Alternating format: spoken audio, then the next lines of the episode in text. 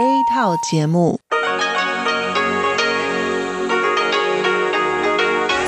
ที่นี่สถานีวิทยุเรดิโอไต้หวันอินเตอร์เนชันแนล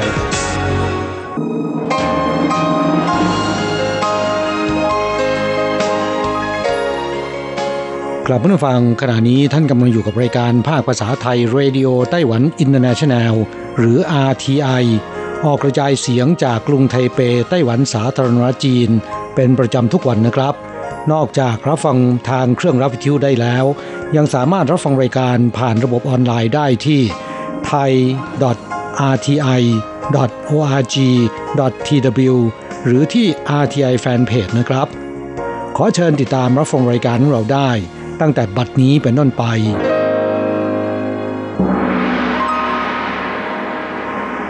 สวัสดีครับผู้ฟังที่รักและคิดถึงทุกท่าน กระผมอโศกศรีจันทร์พร้อมกับคุณอัญชันกลับมาพบกับผู้ฟังอีกเช่นเคยนะครับ ในช่วงของสโมสรผู้ฟัง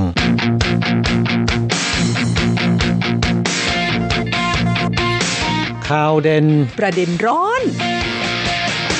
ครับสัปดาห์นี้อากาศเริ่มหนาวแล้วนะครับ หนาวจริงจังแล้วนะคะ แต่น่าแปลกก็คือกลับมีไต้ฝุ่นเกิดขึ้นซะนี่ ครับไต้ฝุ่นลูกที่ 27 ของปีนี้นะครับอ่าชื่อว่าฟงวองนะฮะค่ะก่อตัวกระทันหัน ซึ่งคาดว่าไม่ใช่เป็นลูกสุดท้ายของปีนี้นะครับ สภาพอากาศโลกเดี๋ยวนี้มันแปรปรวนนะคะที่ผ่านมานั้นเข้าหน้าหนาวแล้วมักจะไม่ค่อยพบไต้ฝุ่น แต่ว่าปีนี้ปรากฏว่าก็ยังคงมีอยู่นะคะคงต้องรอดูกันค่ะว่าอ่าไต้ฝุ่นลูกนี้นั้นจะสร้างความเสียหายแต่วันหรือไม่นะคะเพราะว่าช่วงที่เราอัดรายการอยู่เนี่ยเป็นวันพฤหัสบดี ซึ่งเขาเพิ่งจะประกาศ เตือนภัยทางทะเลก็ไม่ทราบเหมือนกันว่ามันจะขึ้นบกหรือเปล่า แต่ท่าทีคงจะไม่ขึ้นนะคะครับอากาศแม้นว่าจะหนาวนะครับ แต่บรรยากาศทางด้านการเมือง การหาเสียงเลือกตั้งเนี่ยมันร้อนระอุนะค่ะ คือในสัปดาห์นี้นั้นเอ่อในไต้หวันเนี่ยทางคณะกรรมการการเลือกตั้งส่วนกลาง ได้เปิดให้มีการลงทะเบียน เป็นผู้สมัครรับเลือกตั้งตำแหน่งประธานาธิบดี และรองประธานาธิบดีแล้วนะคะระหว่างวันที่ 18 ถึง 22 พฤศจิกายนนี้ ครับซึ่งก็แน่นอนแล้วนะฮะมีผู้ที่ไปลงทะเบียน สมัครรับเลือกตั้งเป็นประธานาธิบดีและรองประธานาธิบดี 3 คู่ด้วยกันนะค่ะโดยในวันที่ 18 พฤศจิกายน ซึ่งเป็นวันแรกที่ทางคณะกรรมการกลาง เปิดให้ไปลงทะเบียนเนี่ยนะคะก็มีผู้สมัคร 2 ชุดไปลงทะเบียนก่อนก็คือนายหันกัวหยูผู้ว่าการนครเกาสงกับนายจังชั่นเจิ้งนะคะอดีตนายกรัฐมนตรี เป็นผู้สมัครจากพรรคก๊กมินตั๋งก็คือพรรคฝ่ายค้านที่ใหญ่ที่สุดของไต้หวันนะคะ ตามมาด้วยคู่ของนายซ่งชูหยูแล้วก็นางหยูเซียงนะคะเป็นผู้สมัครจากพรรค People First นะคะครับพูดถึงส่งฉูหยีแล้วนะครับ คงจะต้องอธิบายเพิ่มเติมนิดหนึ่งนะครับ จัดได้ว่าเป็นคนแรกในประวัติศาสตร์การเลือกตั้งของไต้หวันนะฮะที่มีการลงสมัครรับเลือกตั้งประธานทิบดีถึง 4 ครั้งด้วยกัน และลงสมัครรับเลือกตั้งรองประธานทิบดีอีกหนึ่งครั้ง รวมแล้ว 5 ครั้งนะครับ สรุปตั้งแต่ปีคริสต์ศักราช 2000 เป็นต้นมานะฮะ จนถึงครั้งนี้การเลือกตั้งทีไรต้องมีนายส่งฉูหยีทุกทีนะครับ จนมีการทายกันว่า อะไรเอ่ยคุณจะเจอทุก 4 ปีหนึ่งครั้ง บางคนก็บอกว่าวันที่ 29 เดือนกุมภาพันธ์นะฮะ บางคนก็บอกว่ากีฬาโอลิมปิก แต่คำตอบที่จะได้รับคะแนนนะครับ ก็คือนายส่งชูหยีนะฮะต้องบอกเป็นคำตอบสุดท้ายคำตอบสุดท้ายคือนายซ่งฉุยเอ่อซึ่งคนไต้หวันจะได้เจอกับเขาทุกครั้งที่มีการเลือกประธานาธิบดีนะคะก็คือครับไม่เคยขาดเลย แล้วก็วันที่ 19 พฤศจิกายนเนี่ยก็คู่ของประธานาธิบดีชาอิงเหวินแล้วก็อดีตนายกรัฐมนตรีไล่ชิงเตอ๋อนะคะตัวแทนจากพรรคประชาธิปไตยก้าวหน้าหรือ DPP ซึ่งเป็นพรรครัฐบาลในขณะนี้เนี่ยก็จูงมือกัน ไปลงทะเบียนนะคะสรุปแล้วก็คือในการเลือกประธานาธิบดีของไต้หวันครั้งนี้ ซึ่งจะจัดขึ้นในวันที่ 11 มกราคมเนี่ยก็จะมีผู้สมัคร 3 ชุดด้วยกันนะคะครับซึ่งตอนแรกนั้นก็คิดว่าจะมี 4 คู่ เพราะยังมีอีกคนหนึ่งที่ก็ตั้งใจจะลงสมัครชิงเก้าอี้ประธานาธิบดีเช่นกัน นั่นก็คืออดีตรองประธานาธิบดีหลี่ชิ่วเหลียนนะคะมาในนามของผู้สมัครอิสระ แต่ปรากฏว่าเธอไม่สามารถล่ารายชื่อผู้สนับสนุนได้ตามเกณฑ์ที่ทางคณะกรรมการกลางกำหนดนะคะคือ 1.5%ของจำนวนผู้ที่มีสิทธิ์ลงคะแนนเสียงเลือกตั้ง ครั้งที่แล้วคือ 1.5 ของ 18.69 ล้านคน ก็ประมาณ 280,000 กว่าคน ปรากฏว่าไม่ผ่านนะคะก็เลยไม่สามารถลงสมัครรับเลือกตั้งประธานาธิบดีได้ค่ะครับกฎระเบียบในการเลือกตั้งประธานาธิบดีของไต้หวันนะครับอ่าคิดว่าเพื่อนผู้ฟังหลายท่านก็คงอยากจะทราบนะฮะค่ะคือไต้หวันนั้นเขามีระเบียบว่าคนที่จะมีคุณสมบัติมาลงสมัครรับเลือกตั้งประธานาธิบดีได้นั้น อันดับแรกต้องอายุ 40 ปีขึ้นไปนะคะต่ำกว่านี้ไม่ได้ แล้วก็ต้องเป็นผู้ที่มีทะเบียนบ้านอยู่ในไต้หวันอย่างน้อย 15 ปีขึ้นไป อย่างผมนี่ไม่ได้ใช่ไหมฮะอายุไม่ถึง เกิน จริงๆเขาไม่ได้กำหนดนะคะว่าจะต้องอายุสูงสุดเท่าไหร่คือตั้งแต่ 40 ปีขึ้นไป แล้วก็ต้องมีทะเบียนบ้านอยู่ในไต้หวันเป็นเวลา 15 ปีขึ้นไป แต่ว่าคนที่มีทะเบียนบ้านอยู่ที่นี่เนี่ยก็ไม่แน่ว่าจะพำนักอยู่ที่ไต้หวันนะคะเพราะว่าคนไต้หวันนั้นไปเรียนหนังสือ หรือว่าไปทำธุรกิจในต่างประเทศ บางทีเนี่ยมีทะเบียนบ้านที่นี่แต่ว่าไม่ได้อยู่ที่นี่จริงจังเขากำหนดได้ว่าคุณต้องอยู่ไต้หวันอย่างน้อย 6 เดือนขึ้นไปอย่างเช่น ชาวไทยเราหรือผู้ตั้งถิ่นฐานใหม่ที่โอนสัญชาติมาเป็นคนไต้หวัน รวมถึงชาวจีนแผ่นใหญ่ ชาวฮ่องกงชาวมาเก๊าเนี่ย ไม่ได้รับอนุญาตให้ลงสมัครชิงตำแหน่งประธานาธิบดีค่ะ ครับหมายถึงผู้ที่โอนสัญชาติมาเป็นพลเมืองไต้หวันจะไม่มีคุณสมบัติในการลงสมัครรับเลือกตั้งตำแหน่งผู้นำไต้หวัน แต่ว่าลูกเนี่ยมีสิทธิ์เพราะว่าเป็นพลเมืองโดยกำเนิดใช่ไหมฮะค่ะ ด้วยเหตุนี้เองดิฉันจึงไม่โอนสัญชาติ โอนไปแล้วก็ไม่มีสิทธิ์ลงสมัครรับเลือกตั้งใช่ไหมฮะพูดเล่นนะคะแล้วผู้ที่ลงสมัครชิงตำแหน่งประธานาธิบดีและรองประธานาธิบดีนั้น ไปลงทะเบียนก็ต้องหอบเงินไปด้วย 15 ล้าน เพื่อเป็นเงินประกันนะฮะค่ะ เพื่อป้องกันผู้ที่มาลงสมัครรับเลือกตั้ง เพื่อจะช่วยคนอื่นก่อกวนคู่ต่อสู้นะ ประมาณว่ามาบล็อกไว้นะคะคหรือว่าแย่งคะแนนไป อันนี้เขามีระเบียบที่ชัดเจนนะคะและหลังจากที่มีการลงทะเบียนเรียบร้อยแล้วในสัปดาห์นี้ วันที่ 9 ธันวาคมเขาจะมีการจับฉลากเบอร์นะคะว่าใครได้เบอร์ 1 เบอร์ 2 เบอร์ 3 จากนั้นวันที่ 13 ธันวาคม ก็จะมีการประกาศรายชื่อผู้สมัครแล้วก็เบอร์ อย่างเป็นทางการนะครับครับนับแต่นี้เป็นต้นไปนะครับ การหาเสียงเลือกตั้งตำแหน่งประธานทิบดีตำแหน่งผู้นำของไต้หวันเนี่ยก็เริ่มต้นขึ้นแล้วนะฮะนอกจากเลือกประธานาธิบดีและรองประธานาธิบดีสมัยที่ 15 แล้ว ครั้งนี้ก็จะมีการเลือกตั้งสมาชิกสภานิติบัญญัติหรือสสสมัยที่ 10 ไปพร้อม ๆ กันนะคะครับเพราะฉะนั้นบรรยากาศทางด้านการเมืองในไต้หวันนับแต่นี้ไปนะครับ จนถึง วันลงคะแนนเสียงเลือกตั้งวันที่ 11 มกราคมปีหน้า ก็จะร้อนระอุไปตลอดนะฮะท่ามกลางสภาพอากาศที่หนาวเหน็บมากขึ้นนะแต่สำหรับผู้ที่ไม่ชอบเรื่องการเมือง หรือชอบ แต่ว่าท่านอยากจะไปชมวิวสวยๆ ก็มีสถานที่หนึ่งที่อยากจะแนะนำนะครับ พระโพธิสัตว์กวนอิม ปางพันเนตรพันกร ก็เป็นแลนด์มาร์คใหม่ของตั้นสุยนะครับ โอ้ไม่เคยได้ยินมาก่อนเขาเพิ่งสร้างใหม่เหรอคะอืมสร้างมานานแล้วฮะยังไม่เสร็จครับจะเสร็จในปีหน้า แต่ว่าขณะนี้เนี่ยโครงสร้างภายนอกเนี่ยเสร็จหมดแล้วนะครับสวยงามมากทีเดียว ไม่เพียงแต่องค์ใหญ่มหึมานะครับ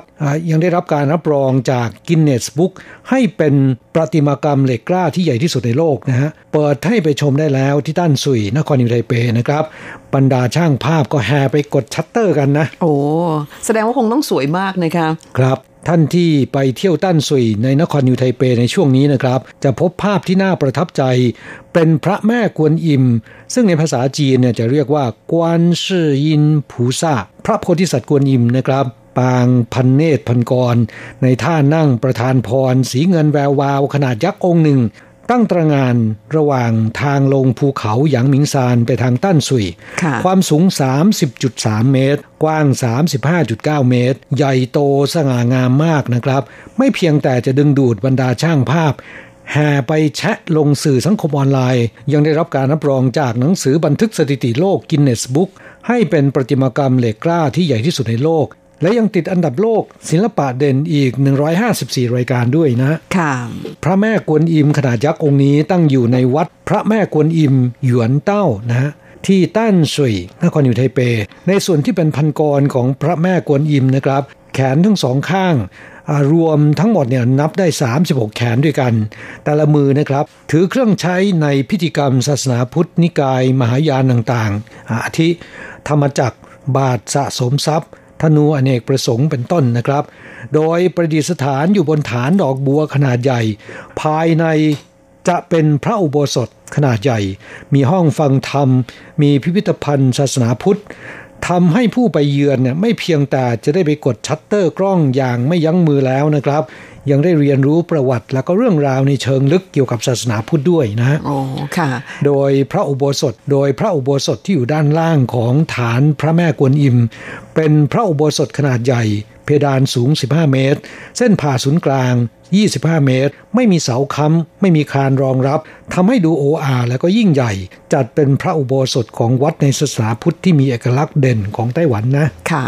คุณผู้สดิฉันอยากไปเที่ยวเลยนะคะเนี่ยอืมครับ ใครที่อยากจะไปชม อยากจะไปเก็บภาพพระแม่กวนอิม แม้นขณะนี้ยังก่อสร้างไม่เสร็จสมบูรณ์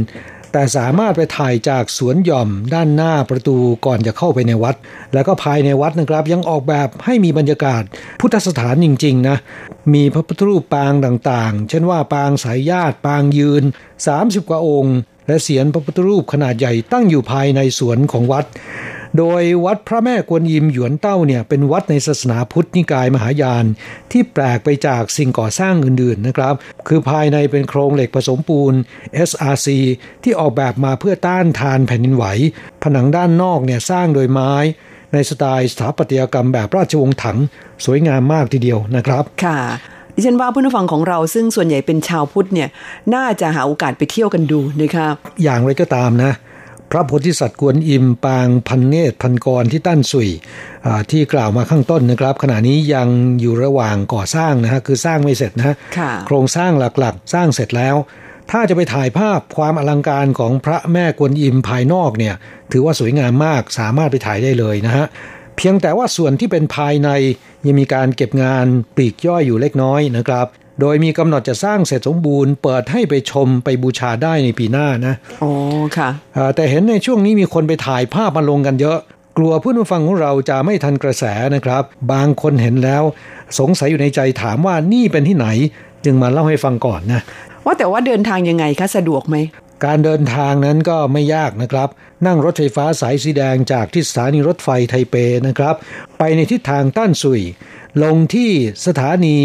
หงสู้หลินหรือ R27 นะครับ ค่ะ หงสู้หลินหรือ R27 นะคะจากนั้นก็นั่งรถไฟฟ้ารางเบา ไปลงที่สถานี V06 ชินชื่อหมายเลขหนึ่ง เดินต่อไปทางด้านทิศเหนือประมาณ 50 เมตรก็ถึงนะฮะโอ้ก็ใกล้ๆนี่เองนะคะอืมไม่คิดว่าไกลน่าจะครับมองเห็น เพราะฉะนั้นไม่น่าจะหากันยากนะคะเพียงแต่ว่าตอนนี้เขายังไม่เปิดใช่ไหมคะ เปิดแล้วฮะ เปิดให้ไปชมได้ แต่ว่าเฉพาะวันเสาร์วันอาทิตย์นะครับ เวลา 10นาฬิกาถึง 16นาฬิกา ค่ะเอ่อเพราะฉะนั้นเสาร์อาทิตย์เพื่อนผู้ฟังที่อยากจะหาที่เที่ยวเนี่ยนะคะ ก็ลองไปเที่ยวกันได้นะคะ เพราะว่าเดินทางสะดวกทีเดียว อย่าไปในวันปกตินะ เขาไม่เปิดนะคะอืมครับ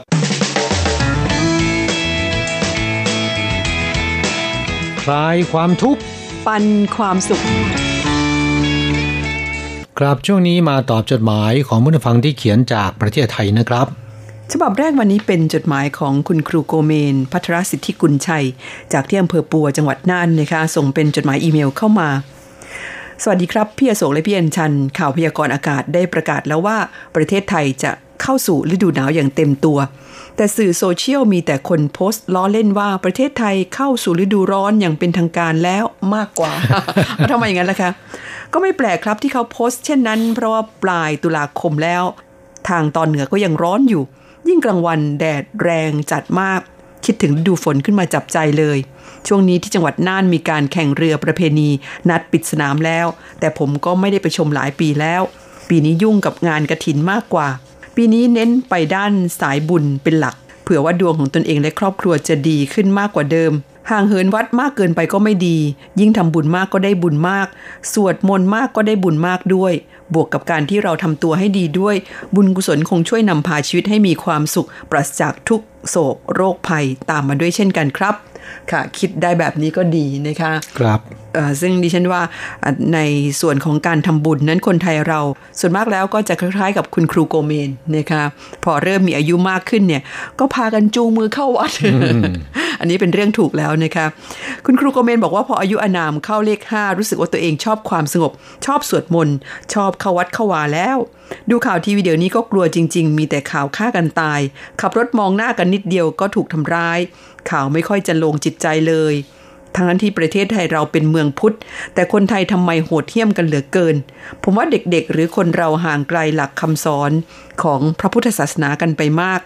แต่ศีลห้าก็คงเพียงพอสำหรับทุกคน สังคมจะน่าอยู่อีกเยอะเลย แน่นอนค่ะ เดี๋ยวนี้ไม่ทราบว่ายังมีการสอนเรื่องของ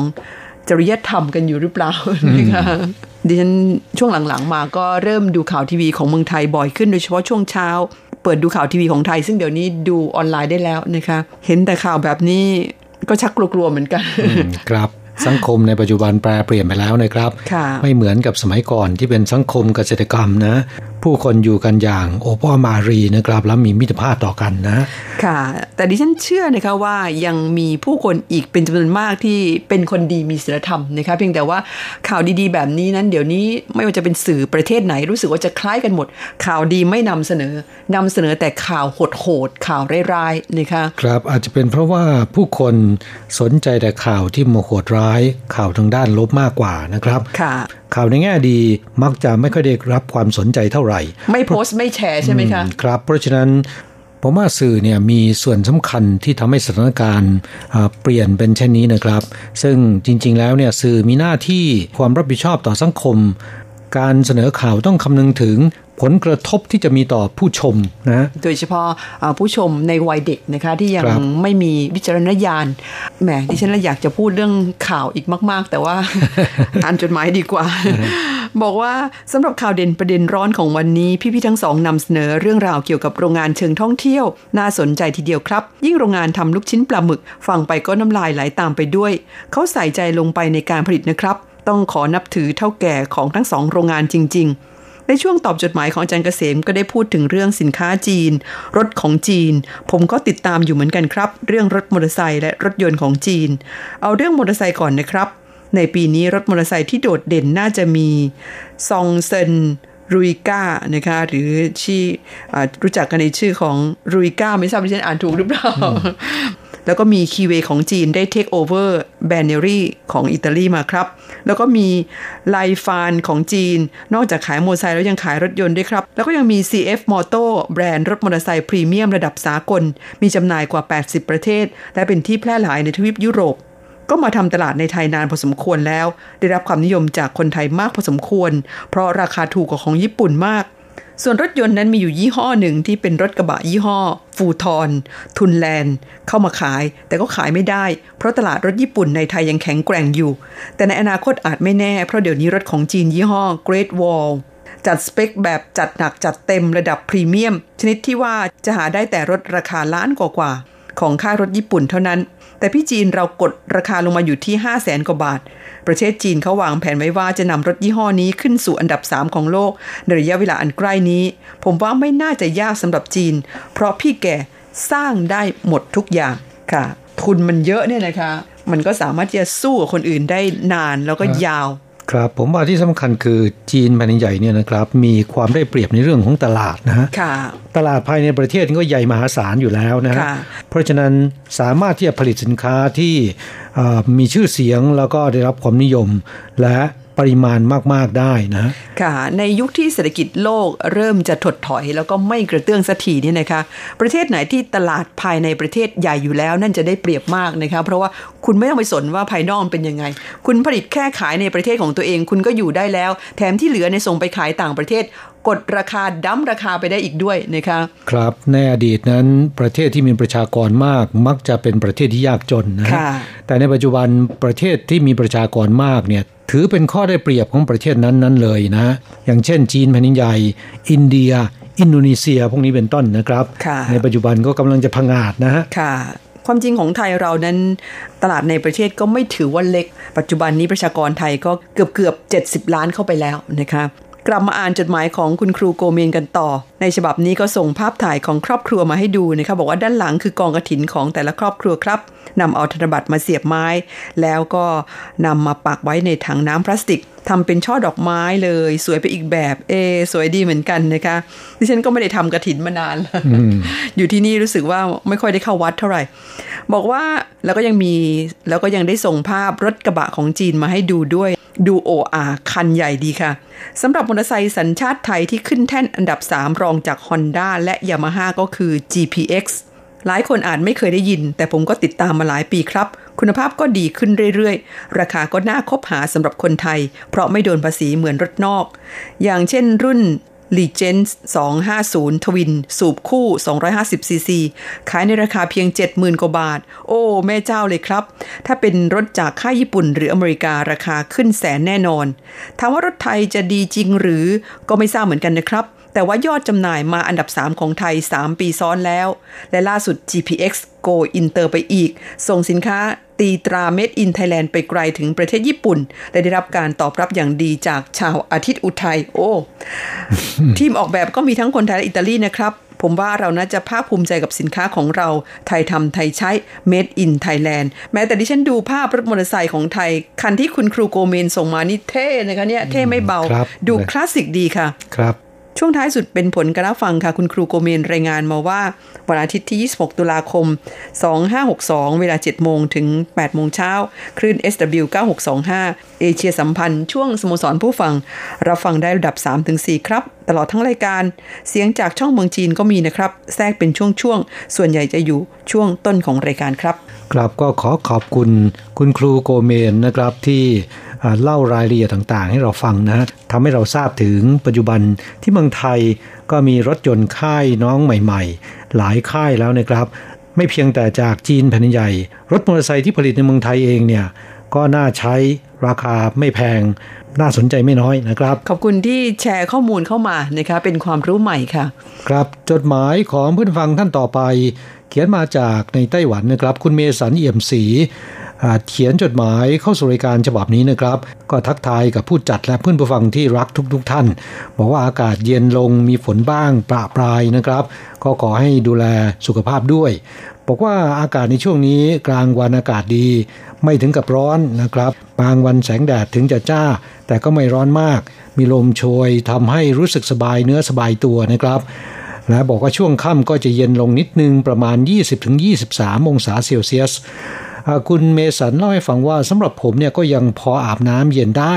ครับก็ถือว่าเป็นผู้ที่ยังมีสุขภาพร่างกายสมบูรณ์แข็งแรงนะครับ นี่ขนาดอุณหภูมิ 20 องศาเซลเซียส ยังสามารถอาบน้ำเย็นได้ ร่างกายไม่แพ้คนหนุ่มเลยนะค่ะจดหมายของคุณเมสันฉบับนี้นะครับ เล่าให้ฟังว่า วันที่ 10 เดือนตุลาคมที่ผ่านมานี้ เป็นวันสำคัญอีกวันหนึ่งของคนไต้หวัน คือวันเฉลิมฉลองการสถาปนาประเทศสาธารณรัฐจีน ครบรอบ108ปี เดิมทีเนี่ยผมก็ว่ากะจะไปชื่นชมความอลังการในการจัดงานครั้งนี้ครับ แต่ก่อนถึงวันที่ 10 คือเมื่อวันอังคารที่ 8 ตุลาคมที่ผ่านมานี้ ผมได้ติดต่อไอ้ซินหมาหมากัวเฉียวเจี๋ยให้ช่วยนำหมาไปรักษา เพราะหมาที่อยู่กับชุดผม แล้วก็หมาที่ผมให้น้ำให้ข้าวอยู่ เกิดอาการป่วยขึ้นมาครับ ถ้าปล่อยไว้เนี่ยมันตายแน่ มันผอมโกรก ยืนนิ่งน้ำลายไหล บอกว่าช่วงนี้หมาจะป่วยกันเยอะครับ ไม่ทราบเป็นเพราะอะไร อาจจะเป็นเพราะว่า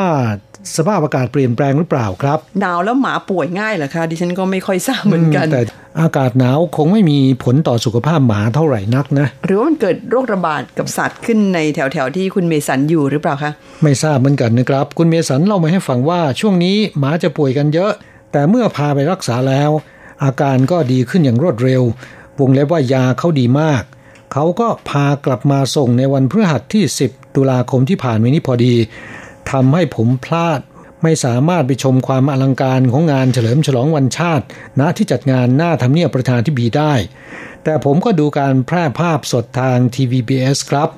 ครับมาอยู่ไต้หวันตั้งนานอ่าคุณเมสันอาจจะยังไม่เคยได้ไปชมกันสดๆ ที่หน้าทำเนียบประธานที่บีในวันฉลองวันชาตินะครับค่ะหาโอกาสไปชมไม่ได้ ปีนี้ไปไม่ได้ก็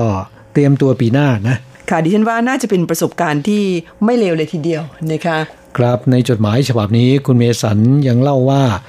ฟังจากที่รายการสโมสรผู้ฟังที่คุณทั้งสองได้พูดถึงตำรวจจราจรที่ไม่ปวดเสียนเวียนกล้าวกับการจราจรที่คับข้างวุ่นวาย แต่ความทุกข์ของตำรวจจราจรไต้หวันคือ ต้องตรวจดูคลิปและภาพถ่ายที่ประชาชน ส่งและแจ้งเบาะแส ผู้กระทำผิดกฎจราจรทางออนไลน์ คุณเมสันเล่าว่าพูดถึงการจราจรแล้วเนี่ยบอกว่าในช่วงเวลาเร่งด่วน หรือมีภารกิจสำคัญเร่งด่วนในไต้หวันแทบจะไม่เห็นตำรวจมาควบคุมการจราจร หรือตั้งด่านจับปรับ แล้วอ้างว่าอำนวยการจราจรแก่ประชาชน สร้างความเดือดร้อนแก่ผู้สัญจรบนท้องถนนแบบที่บ้านเราเลยนะฮะค่ะบอกว่าแต่ที่นี่เนี่ยจะใช้จราจรอาสาสมัคร เป็นพวกคนขับแท็กซี่บ้างอย่างอาจารย์ว่า หรือบุคคลอาชีพอื่นที่เขามีจิตอาสา มีมาทำในตรงนี้ ผมเคยสนิทแล้วก็ได้พูดคุยกับพวกเขาเหล่านี้ เพราะว่าก่อนหน้านี้ ผมทำโครงการขยายทางด่วน ช่วงใกล้โรงพยาบาลตินเข่าฉางเกิงเพราะว่าต้องทำการปิดถนนบางส่วน เพื่อยกคานสะพานขนาดใหญ่ขึ้นติดตั้งบนหัวเสา มีแต่อาสาจราจรพวกนี้แหละ ที่มาช่วยอำนวยความสะดวกในเรื่องการจราจร แล้วก็ทำได้ดีด้วย คนที่ใช้รถก็เชื่อฟัง และให้ความร่วมมือเป็นอย่างดีครับการที่คุณเมสันมาอยู่ที่ไต้หวันนานเนี่ยก็มีโอกาสได้สัมผัสกับบุคคลกลุ่มต่างๆนะฮะคุณเมสันเล่าต่อว่าอีกความน่าทึ่งหนึ่งก็คือ คนที่เป็นหัวหน้าชุดอาสาสมัคร สามารถควบคุมไฟจราจรเองได้ แม้นจะไม่ใช่เป็นเจ้าหน้าที่จราจรโดยตรงก็ตามครับน่าจะต้องไปฝึกฝนก่อนนะฮะค่ะ แล้วก็เขาอนุญาตเป็นบางคนเท่านั้นนะคะครับคุณเมสันบอกว่าสรุปแล้วเนี่ยน่าเห็นใจตำรวจจราจรไต้หวัน ที่ต้องมานั่งตรวจสอบคลิปที่มากมายที่คนส่งเข้ามา ถึงจะออกมาตรการให้ตรวจสอบคนส่งได้ด้วย แต่ก็ยังเยอะอยู่ดี ในไต้หวันวันนี้เน้นความสะดวกของประชาชนผู้ใช้รถใช้ถนน แต่ที่บ้านเราเน้นที่ค่าปรับ แม่คำปิดท้ายของคุณเมสันนั้นค่อนข้างมีความหมายนะ จะเห็นได้ว่าในไต้หวันนั้น คนที่มาควบคุมการจราจรส่วนมากไม่ใช่ตำรวจจราจร ตำรวจจราจรยืนอยู่ข้างๆนะคะครับคนที่คอยปิดปิดปิดปิดอยู่กลางถนนเนี่ยเป็นอาสาสมัครดิฉันไม่ทราบเมืองไทยมีหรือเปล่า แต่ไม่ค่อยเห็นส่วนมากเป็นตำรวจจราจรนะคะครับ เมืองไทยอาจจะไม่มอบอำนาจให้กับบุคคลอื่นนะครับ นอกจากตำรวจจราจรนะฮะค่ะก็เป็นไปได้นะคะแต่ว่าในไต้หวันนั้นเนื่องจากสังคมไม่ค่อยจะเหมือนกับที่เมืองไทยเท่าไหร่นะคะแล้วก็ในเรื่องของจิตอาสานั้น ที่ไต้หวันนั้นมีทุกวงการ มีทุกกลุ่มอาชีพนะฮะค่ะ อันนี้ก็เป็นเรื่องที่ค่อนข้างน่าชื่นชมนะคะครับช่วงท้ายจดหมายฉบับนี้คุณเมสันฝากถึงเพื่อนๆทุกคนนะครับ บอกว่าขอให้รักษาสุขภาพด้วยนะครับ ครับก็ขอขอบคุณคุณเมสัน ที่เขียนจดหมายมาร่วมแสดงความคิดเห็นในเรื่องต่างๆ ที่เราเสนอไป ซึ่งก็จะทำให้ผู้ฟังทั้งที่อยู่ในไต้หวันและที่เมืองไทยได้รับทราบ เรื่องราวต่างๆ ในวงกว้างมากขึ้นนะครับ ค่ะก็ถือว่าเป็นการแชร์ประสบการณ์ระหว่างกันนะคะ ถือเป็นการแลกเปลี่ยนอย่างหนึ่ง และคุณเมสันนั้นก็เขียนจดหมายได้ดีนะคะ เขียนแล้วมองภาพออกนะคะ แล้วก็มีเนื้อหาสาระน่าสนใจทีเดียวเพื่อนฟังท่านอื่น ที่มีประสบการณ์ไม่ว่าจะเป็นแง่มุมไหนก็ตามดิฉันว่าแชร์เข้ามาได้นะคะ เป็นการแบ่งปันเล่าสู่กันฟังค่ะกราบน่าเสียดายเวลาของเราวันนี้หมดลงซะแล้วนะฮะเราทั้งสองต้องกล่าวคำอำลากับผู้ฟังไปชั่วคราวนะครับ เราจะกลับมาพบกันใหม่ที่เก่าเวลาเดิมในสัปดาห์หน้าสำหรับวันนี้ สวัสดีครับ สวัสดีค่ะ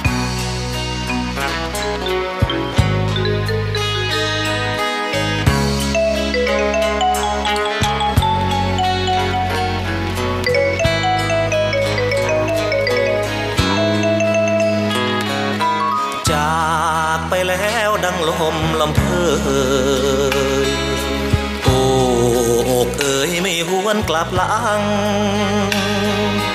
ดังราตรีที่ลืมรุ่งราง ดุดดาวที่ลงฟ้ากว้าง ดังทางที่ร้างสัญจรจากไปแล้วนอความหวังดีคอยจู่จีห่วงใยไทยทอน แว่นเสื้อผ้าอยู่ยากระเซ้าเงางอน อยู่ตรงในฟูกหมอนไทยทามกับความคิดถึงเพียงน้ำคำกล่าวลาเข้มแข็งควันโรยอ่อนเรียวแรง หลังริงล่ำลาคลาน จากก็เจ็บ อยู่ก็จำเจจึง ไปเพื่อไทยถามถึงห่วงหากันอีกสักคน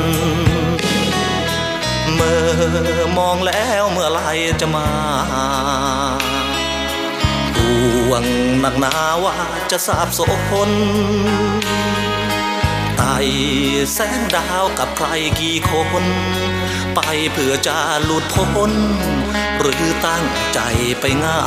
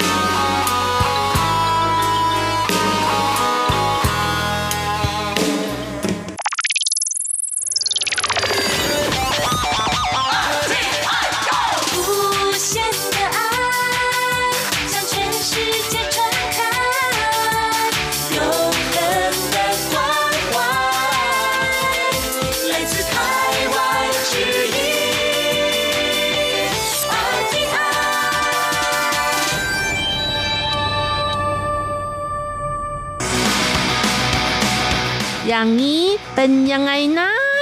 อ๋อ อย่างนี้เหรอ โรงพยาบาลในไต้หวันทำขั้นบันไดเสียงเปียโน ส่งเสริมการออกกำลังกาย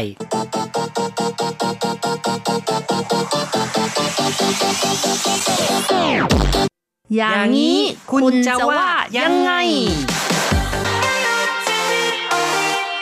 คุณผู้ฟังที่รักครับ พบกันอีกแล้วในอย่างนี้คุณจะว่ายังไงนะครับ ผมแสงชัยกิตติภูมิวงศ์ดิฉันรจรัตน์ยนต์สุวรรณค่ะ ครับ ในครั้งนี้เราจะพูดกันถึงเรื่องการขึ้นบันไดออกกำลังกายกันนะครับ ก็ถือว่า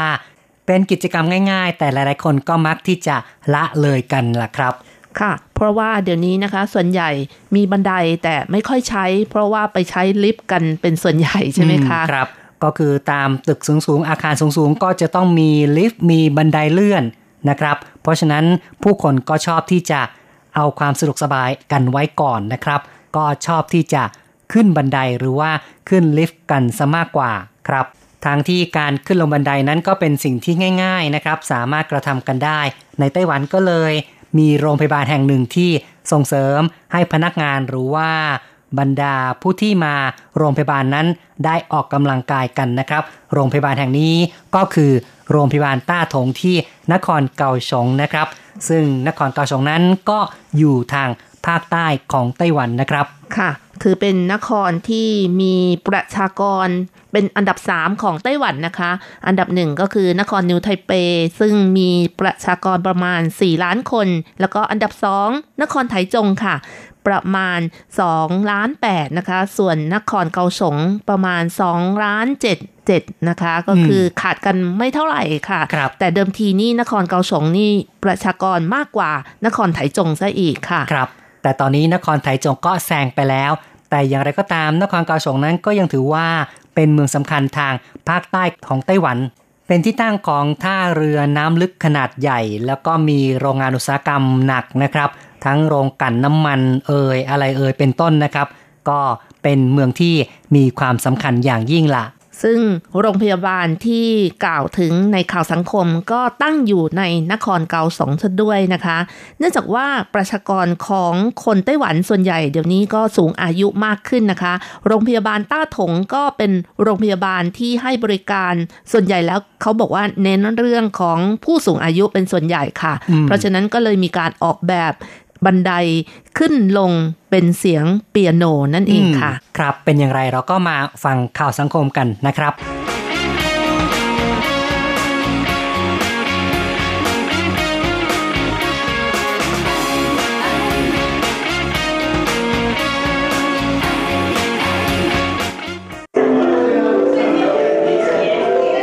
เดินขึ้นดนตรีเสียงสูง ขึ้นบันไดมีเสียงเปียโนด้วย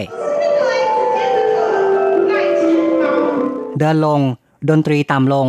ขึ้นลงบันไดกลายเป็นเรื่องสนุก บันไดแต่ละขั้นโทนเสียงต่างกัน เท้าเหยียบมีเสียงดัง出来。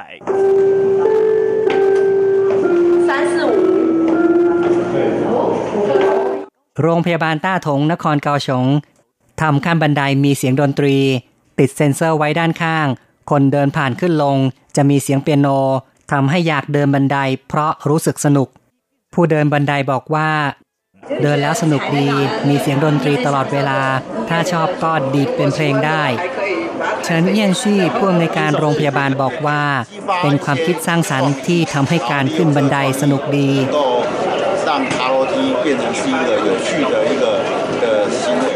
คนในปัจจุบันไม่มีเวลา แต่ว่าการใช้เวลาเล็กน้อยในขณะทำงานก็สามารถออกกำลังกายได้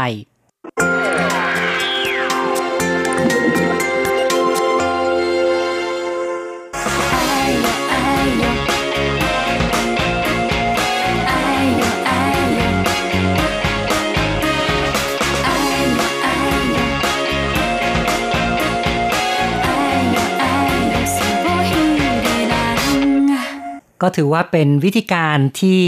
สร้างสรรค์มากนะครับทำขั้นบันไดให้กลายเป็นเสียงเปียโน ติ้งตองติ้งตองนะครับแหมฟังแล้วก็มีความสุขดี แต่ก็กลัวเหมือนกันเนาะมัวแต่เพลินกับเสียงเพลง เดี๋ยวจะตกบันไดหรือเปล่ากันเนี่ยนะครับค่ะ โดยเฉพาะอย่างยิ่งโรงพยาบาลนี้ก็ให้บริการผู้สูงอายุเป็นส่วนใหญ่นะคะ ซึ่งตั้งอยู่ในเขตเฉียนจินชีในเขต ซินซิง แล้วก็เหยียนเฉิงด้วยนะคะอ๋อครับ ในเขตเหล่านี้ก็ส่วนใหญ่จะมีผู้สูงอายุอยู่มากเลยค่ะอืมนะ เพราะฉะนั้นก็อย่าฟังเสียงจนเพลิน ลืมจับราวบันไดนะครับ ก็จับให้มั่นหน่อยละกันนะครับ ถ้าหากว่าอยากจะเพลิดเพลินกับเสียงดนตรีก็ต้องระมัดระวังในเรื่องของความปลอดภัยกันด้วยล่ะเอาละครับ เราก็มา ฟังว่าเพื่อนๆ มองเรื่องนี้กันอย่างไรบ้างนะครับ ค่ะ เริ่มกันที่โทรศัพท์กันก่อนนะคะ คุยครับกับคุณนัทพล พรหมมาบุญนะครับ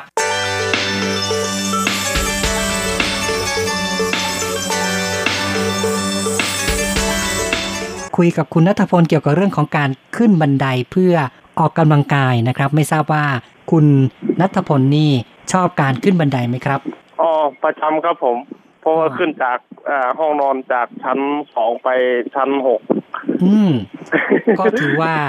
เหนื่อยเอาการเหมือนกันเนาะก็ก็ก็เหนื่อยครับเพราะว่าอายุก็กลางคนแล้วแม่เนาะนะครับ ก็ถือว่าคุ้นเคยแล้วก็เคยชินเหมือนกันใช่ไหมคครัรับบผมชินครับผมเพราะว่าต้องอืมทุกวันก็เรียกว่า สามารถช่วยในการออกกำลังกายได้คุณนัทพลเห็นด้วยไหมเอ่ย ก็ใช่ครับผม เพราะว่าเป็นการออกกำลังกายแล้วก็อ่าช่วยเกี่ยวกับยืดเส้นยืดสายของเราด้วย อืม แล้วปกตินี่มีการออกกำลังกายแบบอื่นด้วยไหมครับอ่าไม่มีครับผมมีแต่ออกกำลังออกแรงทำงานครับผมอ๋อการขึ้นบันไดนี่วันหนึ่งกี่ครั้งเนี่ย ก็ประมาณสองรอบครับผม เช้าลงมาเลิกใช่งานกลับขึ้เช้านไปเย็นใช่ครับผมอ๋อนะครับ ใช้เวลาประมาณกี่นาทีกว่าจะขึ้นไปถึงชั้นหกได้เนี่ยอืม ก็คงจะจะประมาณสักนาทีหรือไม่เกินสองนาทีนี่แหละครับผมโอ้ก็เร็วอยู่ขึ้นตามปกตินี่แหละนะครับ มองว่าคนทั่วไปที่ไม่ชอบขึ้นบันไดนี่เป็นยังไงเอ่ยดีไหมครับก็คิดว่าคงไม่ดีหรอกครับผมครับ เพราะว่าไม่เอ่อพวกร่างกายหรือว่าเส้นสายของเราหรือแข้งขาของเราไม่ไม่มีการบริหารอ๋อ ก็คงจะครับ มันก็เกี่ยวกับเส้นเอ็นด้วยครับผมอืมมันคงจะไม่ได้ยืดเส้นยืดสายมันก็จะยังไงอะอืมก็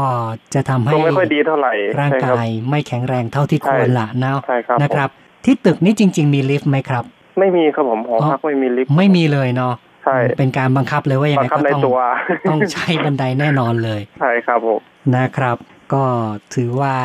เป็นวิธีการในการออกกำลังกายของเราอย่างหนึ่งที่ก็ก็คือทำเป็นประจำเลย ถ้าเราใช่ครับเพราะเพราะว่าถ้าเราไม่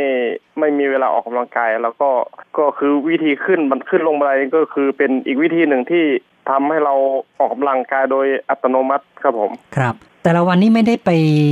วิ่งบ้างหรือเปล่าครับ หรือว่าไม่ยังไงไม่ได้ไปวิ่งเลยครับผมเหรอก็ครับเรียกว่าทำงานก็มีโอทีประจำอย่างนี้เป็นครับลักษครัณะบที่ว่าค่อนข้างจะ ค่อนข้างจะมีเวลาจำกัดเนาะครับผมแบบนะครับทุกแต่ละวันก็คือเป็นเหล่าโต้งไม่ใช่ยินตรงเราต้องใช้งานใช้แรงกายทำงานแต่ละวันนี่เหนื่อยมากไหมครับ เหนื่อยครับ เพราะว่ายกยกยกของแล้วก็เดินนะครับแบบว่ายกของจากอ่าจากที่วางก็คือเลดเนาะพาเลทเนาะแล้วก็เดินขึ้นแท่นไปไปไปใส่ในเครื่อง แต่ละวันก็เรียต้องกก็ใช่ครับต้องเดินตลอดไง ใช้กำลังใช่ใช่เยอะอยู่แล้ว ใช่ครับผมนะครับ ก็เรียกว่าใช้กำลัง เพราะฉะนั้นเนี่ยบางทีก็ต้องหาทางยืดเส้นยืดสายบ้างเนาะนะครับใช่ใช่ครับก็บางทีก็ในที่ทำงานก็มีเวลาแป๊บหนึ่งก็อ่าบริหารบ้าง เช่นว่ายืดเส้นบ้าง หรือไม่ก็แกว่งแกว่งแขนบ้างเนี้ยครับ ก็ดีก็รู้จักหาเวลาการทำครับรู้จักผมการดูแลรักษาสุขภาพดีนะครับใช่ครับผมก็ขอบคุณนะครับที่พูดคุยนะครับ ครับผมครับครับครับครับสวัสดีครับผม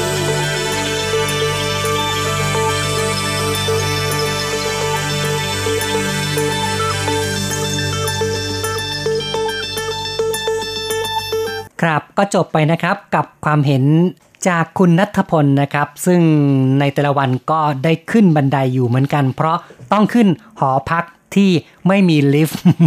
นะครับ ก็ดีเหมือนกันนะคะ ได้ออกกำลังกายกันทุกวันเลยค่ะใช่ครับ เป็นการบังคับให้ขึ้นลงในตัวแต่ละวันนะครับค่ะยังไงถ้าเอออยากจะมีเสียงดนตรีอาจจะใช้เอ่อ โทรศัพท์มือถือเปิดฟังก็ได้เนาะแม้คงไม่ต้องขนาดนั้นเนาะก็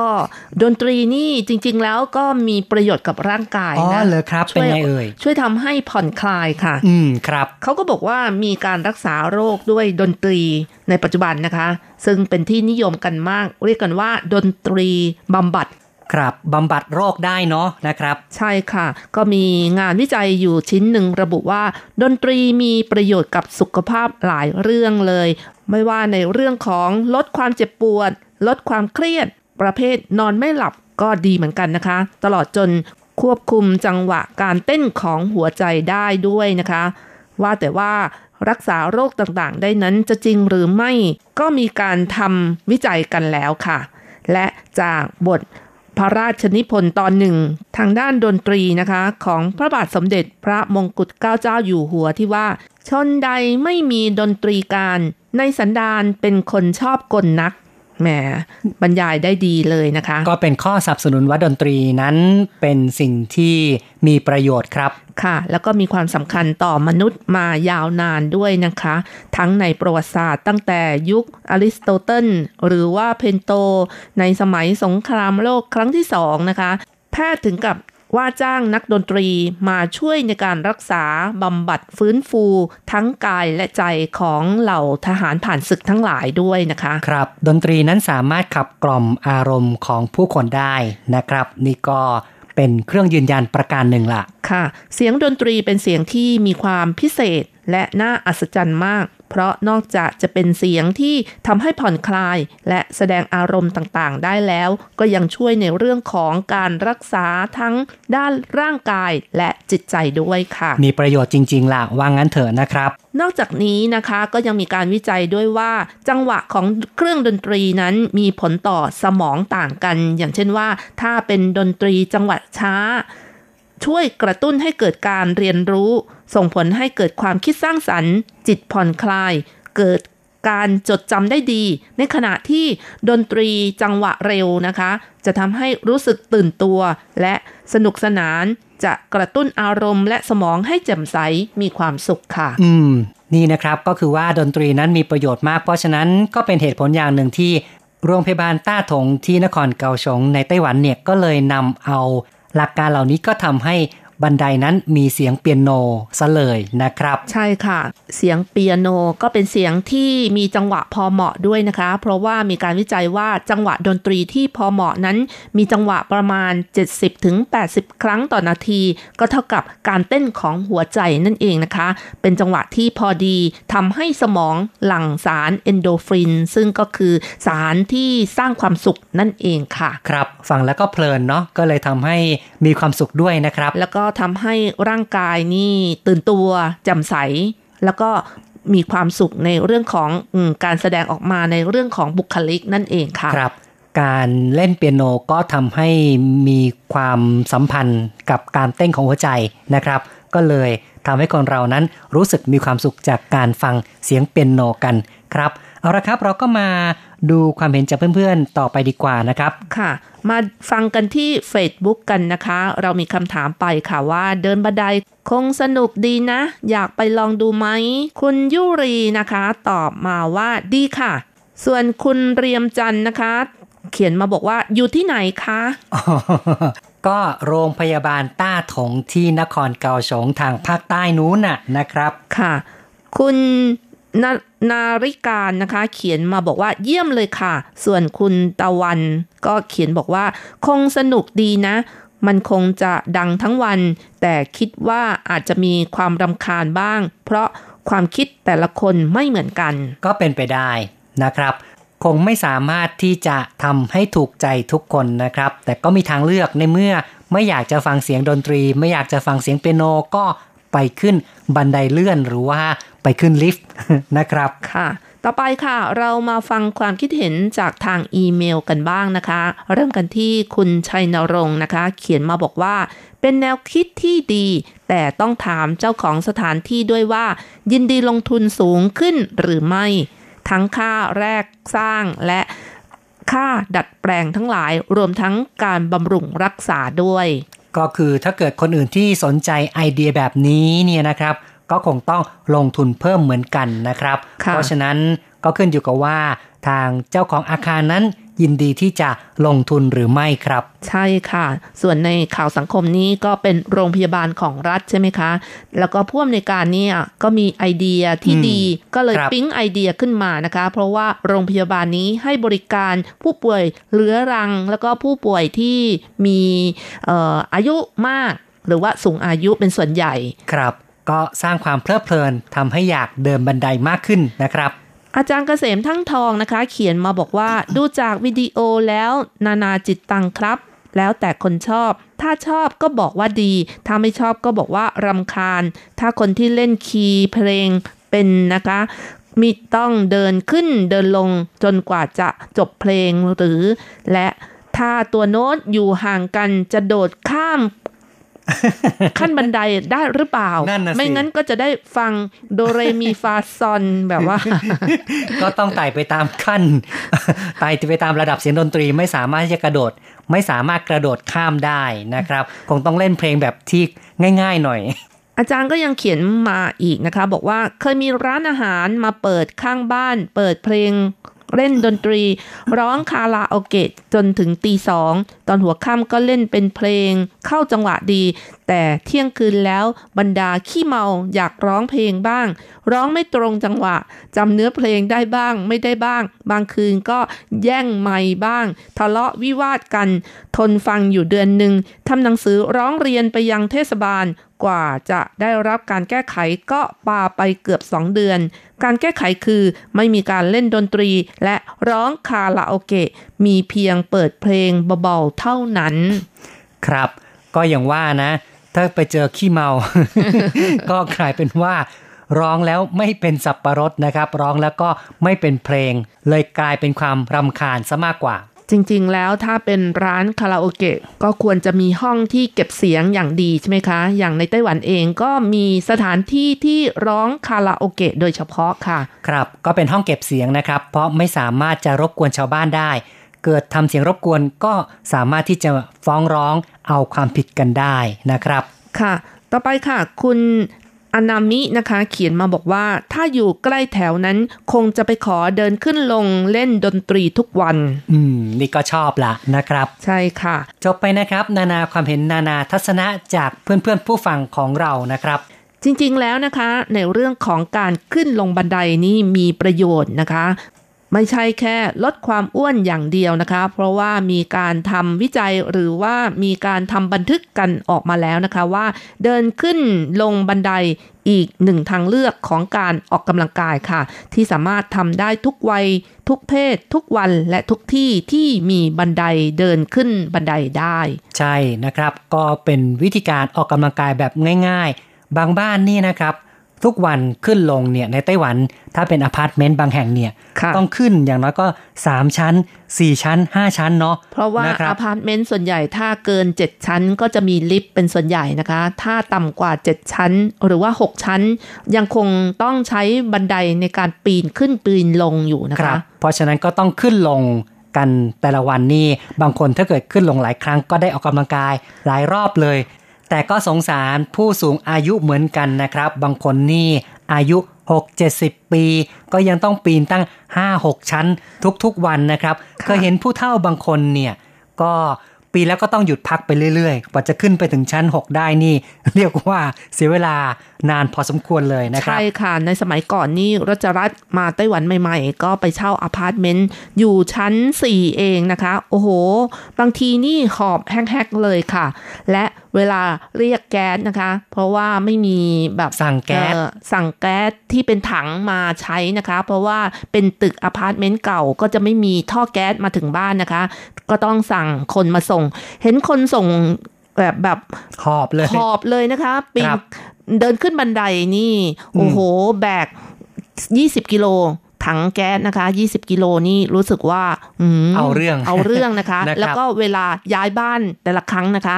คนที่รับจ้างย้ายบ้านต้องแบกแบกตู้เย็นโอ้โหตู้เย็นขนาดใหญ่แค่คนเดียวด้วยนะคะจากชั้น 4 ลงมาข้างล่างนี่อืมรู้สึกว่าสงสารเขามากเลยนั่นนะสิค่ะครับ ก็คือบ้านที่ไม่มีลิฟต์นี่นะครับ ค่อนข้างจะ ลำบากเหมือนกัน เพราะฉะนั้นเพื่อความสะดวกนะครับ คนรุ่นใหม่นี่ก็ชอบที่จะซื้อบ้านที่มีลิฟต์มากกว่านะครับ ค่ะ แล้วก็คนไต้หวันส่วนใหญ่นะคะ คนที่ซื้อบ้านเดิมทีไม่มีลิฟต์นะคะ เมื่ออายุมากขึ้นเขาก็จะวางแผนที่จะซื้อบ้านใหม่ที่มีลิฟต์นะคะ นึกถึงตอนที่อายุ 7-80 อย่างเงี้ยปีนไม่ไหวหรือว่าจะไปโรงพยาบาลอะไรอย่างนี้นะคะ มันลำบากก็เลยมีการวางแผนล่วงหน้าด้วยค่ะ ใช่ครับ แต่อย่างไรก็ตามการออกกำลังกายด้วยการขึ้นลงบันไดก็ยังถือว่ามีประโยชน์อยู่ดีนะครับ ใช่ค่ะประโยชน์มีอะไรบ้างนะคะ เขาก็บอกว่าหนึ่งนะคะก็คือดีกว่าการเดินแบบปกติค่ะ มีการวิจัยพบว่าการเดินขึ้นลงบันไดช่วยให้ร่างกายได้รับประโยชน์ได้เร็วกว่าการเดินปกตินะคะ เนื่องจากการเดินขึ้นลงบันไดนั้น เป็นการเดินต้านแรงโน้มถ่วงทำให้ร่างกายต้องใช้พลังงานมากขึ้น จึงทำให้แค่เดินขึ้น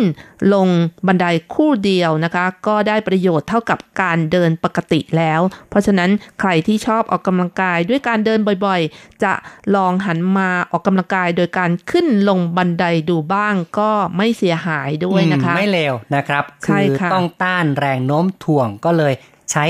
กำลังกายที่มากขึ้นนะครับค่ะ แต่ข้อเสียนะคะ คนที่มีปัญหาเรื่องของเข่าเสื่อมอะไรอย่างนี้นะคะ ขึ้นลงบันไดเนี่ย โดยเฉพาะขาลงนี่ก็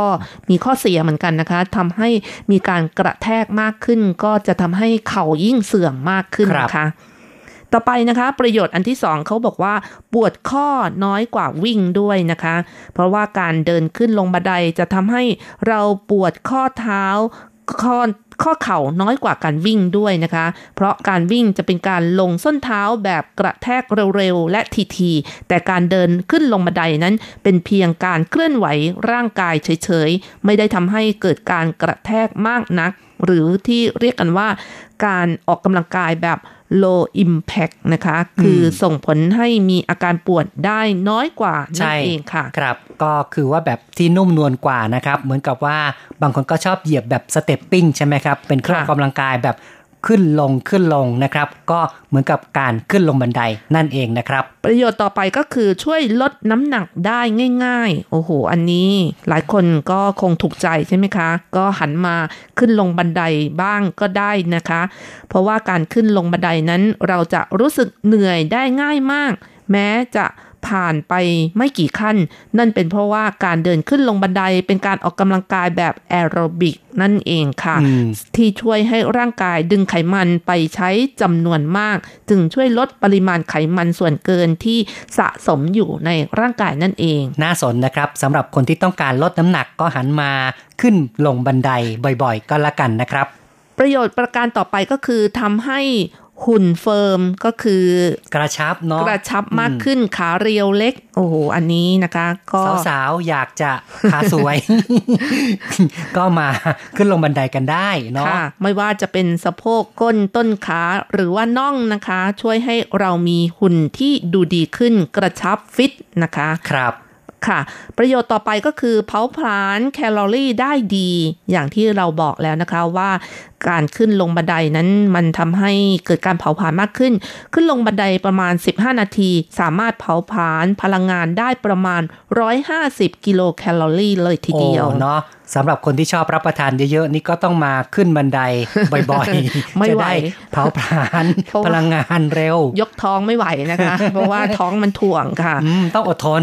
แล้วก็ประการต่อไปก็คือเสริมสร้างความแข็งแรงให้กับกระดูกนะคะ แล้วก็อีกประการหนึ่งก็คือคลายเครียดได้ด้วยนะคะ โอ้เนาะทำไมเอ่ยครับ ก็นอกจากประโยชน์ทางร่างกายแล้วการขึ้นลงบันไดยังกระตุ้นให้ร่างกายหลั่งสารเอนโดรฟิน ซึ่งก็คือสารสร้างความสุขนั่นเอง คงจะเพลิดเพลินเนาะนะครับทำให้สมองนั้นผ่อนคลายรู้สึกสบาย ปลอดโปร่งแล้วก็หายเครียดวันได้ นี้ก็คือแม้แต่ว่าไม่มีเสียงเปียโนนะค่ะนะครับ ก็ถือว่าผ่อนคลายได้เหมือนกัน เพราะอาจจะเป็นว่า เรากำลังอยู่ในอิริยาบถทที่ผ่อนคลายเดินไปเรื่อยๆ ก็เลยทำให้รู้สึกว่าร่างกายนั้นมีความสุขนะครับ แล้วก็อีกประการหนึ่งก็คือบริหารหัวใจ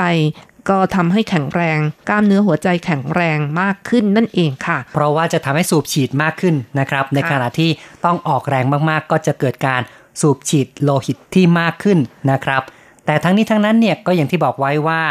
การขึ้นลงบันไดนั้นก็มีข้อที่จะต้องระมัดระวังเหมือนกันนะครับค่ะ โดยเฉพาะอย่างยิ่งคนที่มีอาการข้อเข่าเสื่อมนะคะ ข้อเข่าเสื่อมก็ไม่ควรออกกำลังกายด้วยวิธีนี้ เพราะการเดินขึ้นลงบ่อยๆ สามารถไปกระตุ้นให้เกิดอาการปวดหนักมากขึ้นนะคะ รวมทั้งผู้ป่วยโรคหัวใจโรคปอด หรือว่าเจ็บแน่นหน้าอก หายใจไม่คล่องอะไรอย่างนี้นะคะ ก็ควรหลีกเลี่ยงค่ะ ก็ต้องงดบ้าง ก็ต้องงดเหมือนกันนะครับสำหรับคนที่ไม่เหมาะสมต้องรู้ตัวเราเองนะครับ เอาละครับเราก็ได้พูดคุยกันมาพอสมควรในรายการอย่างนี้คุณจะว่ายังไงนะครับ เกี่ยวกับเรื่องของขั้นบันไดเสียงเปียโน เอาละครับ ตอนท้ายเราก็มาฟังเพลงปิดท้ายกัน ค่ะ เราก็มาเพลินเพลงเพราะๆที่ชื่อว่าจือเย่าเมลี่ ขอเพียงงดงามนะคะ จากการขับร้องของ ลูไข่ถงค่ะ ครับฟังเพลงของลูไข่ถงนะครับ จือเย่าเหมยลี่ ขอเพียงงดงามนะครับ ก็หวังว่า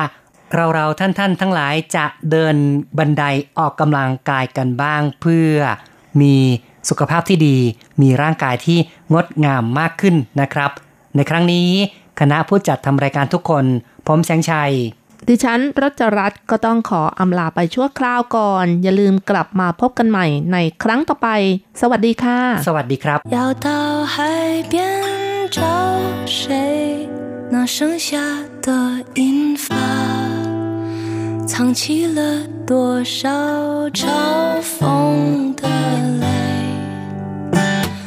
有没有一个完美牵着手，不害怕别人会望得到？深呼吸，闭上眼，慢慢靠近。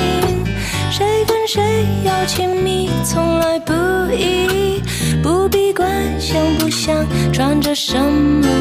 身体。灯火亮起，手就手，放就放，这样美丽。我的你，你的我，在灵魂里，爱要在什么地方找到才算精彩？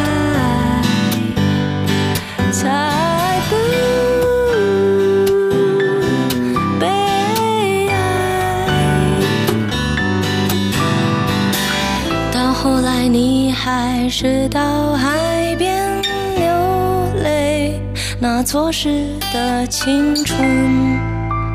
换来是你的身心疲惫。多年后还是没有